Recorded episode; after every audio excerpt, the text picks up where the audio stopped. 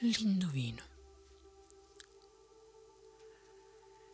La moglie di un uomo molto povero andò un giorno ai bagni.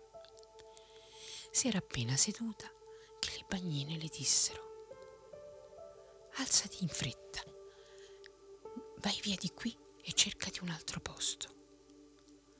La donna povera domandò perché, che succede? Ed esse dissero in questo posto verrà a sedersi la moglie del primo indovino del re. In quel momento comparvero le ancelle della moglie del primo indovino del re e prepararono il posto per la moglie del primo indovino del re. La donna povera se ne andò e tornò a casa, dove litigò con il marito e gli disse tu diventi un indovino oppure devi separarti da me. Il marito disse, Oh donna, io non conosco l'arte divinatoria, come potrei diventare indovino? La donna rispose, o così o così. Devi diventare indovino, oppure dovrai rimandarmi a casa dai miei genitori poiché la moglie del primo indovino del re mi ha scacciato dal bagno. Sebbene fosse contro il suo volere, l'uomo si comperò una tavola da indovino.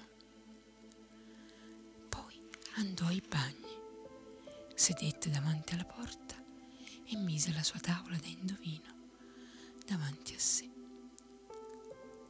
Due o tre giorni più tardi venne al bagno una donna dell'harem del re. Si spogliò per entrare nella sala del bagno e gli da un'ancella un anello ornato di diamanti perché questa lo custodisse fino al suo ritorno.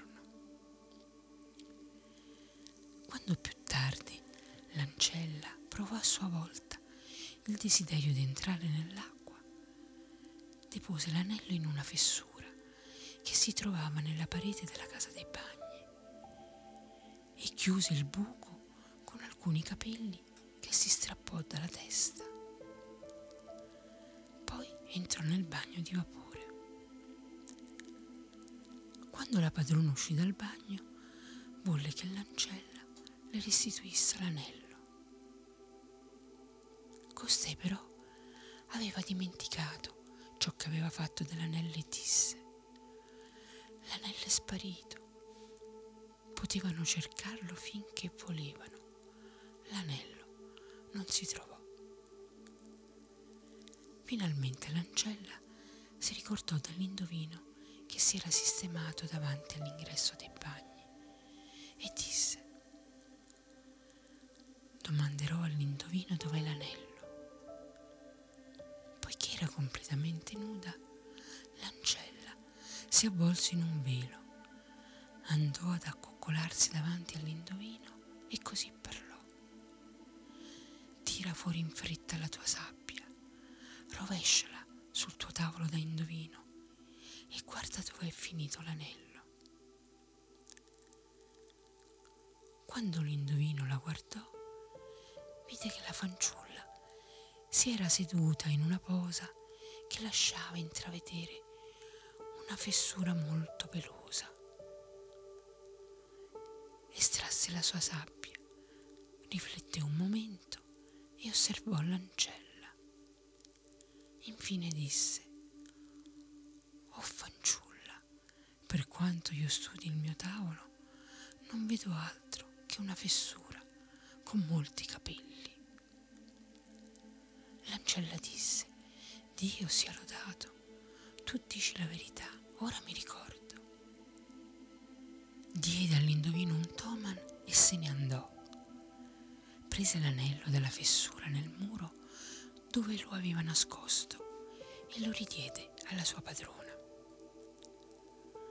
Alcuni giorni più tardi, nell'arem del re, sparì un gioiello.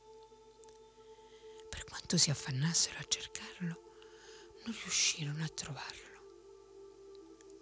Finalmente l'ancella di cui abbiamo raccontato prima disse all'ingresso dei bagni c'è un indovino che è molto bravo quando si tratta di scoprire la verità. Andarono a prendere l'indovino e lo portarono nell'arem del re. L'uomo studiò a lungo il suo tavolo e intanto pensava. Di sicuro devono esserci due persone che hanno compiuto insieme il furto, se si pensa il grosso valore dell'oggetto. Dopo aver ultimato la sua osservazione disse, so che ci sono due ladri, ma per ora non vi dico i loro nomi. Domani ritornerò e allora dovrò vedere tutte le persone che si trovano in questa casa. Solo dopo vi potrò dire chi è il ladro. E tornò a casa sua. Le due ancelle che avevano rubato il gioiello si dissero, sicuramente quell'uomo domani ci accuserà. È meglio che andiamo da lui questa sera e gli diamo cento toman perché non dica che siamo state noi a compiere il furto.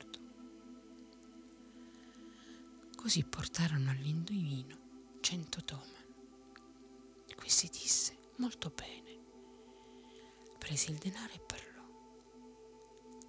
Ieri nell'arem del re ho visto un'anatra con una zampa rotta. Date a quest'anatra il gioiello da mangiare e state tranquille. Il giorno seguente l'indovino andò nell'arem. Le ancelle gli passarono davanti una dopo l'altra e lo stesso fecero anche i servi maschi e da ultimo gli furono fatti passare davanti gli animali, galline e anatre, fino a quando egli vide un'anatra che aveva una zappa rotta. Allora l'indiovino parlò, uccidete quell'anatra, il gioiello si trova nel suo stomaco. Quando l'anatra venne uccisa, nel suo stomaco fu trovato il gioiello. Il fatto venne raccontato al re e questi fece del nostro pover'uomo il primo indovino di corte e gli diede mille tomani.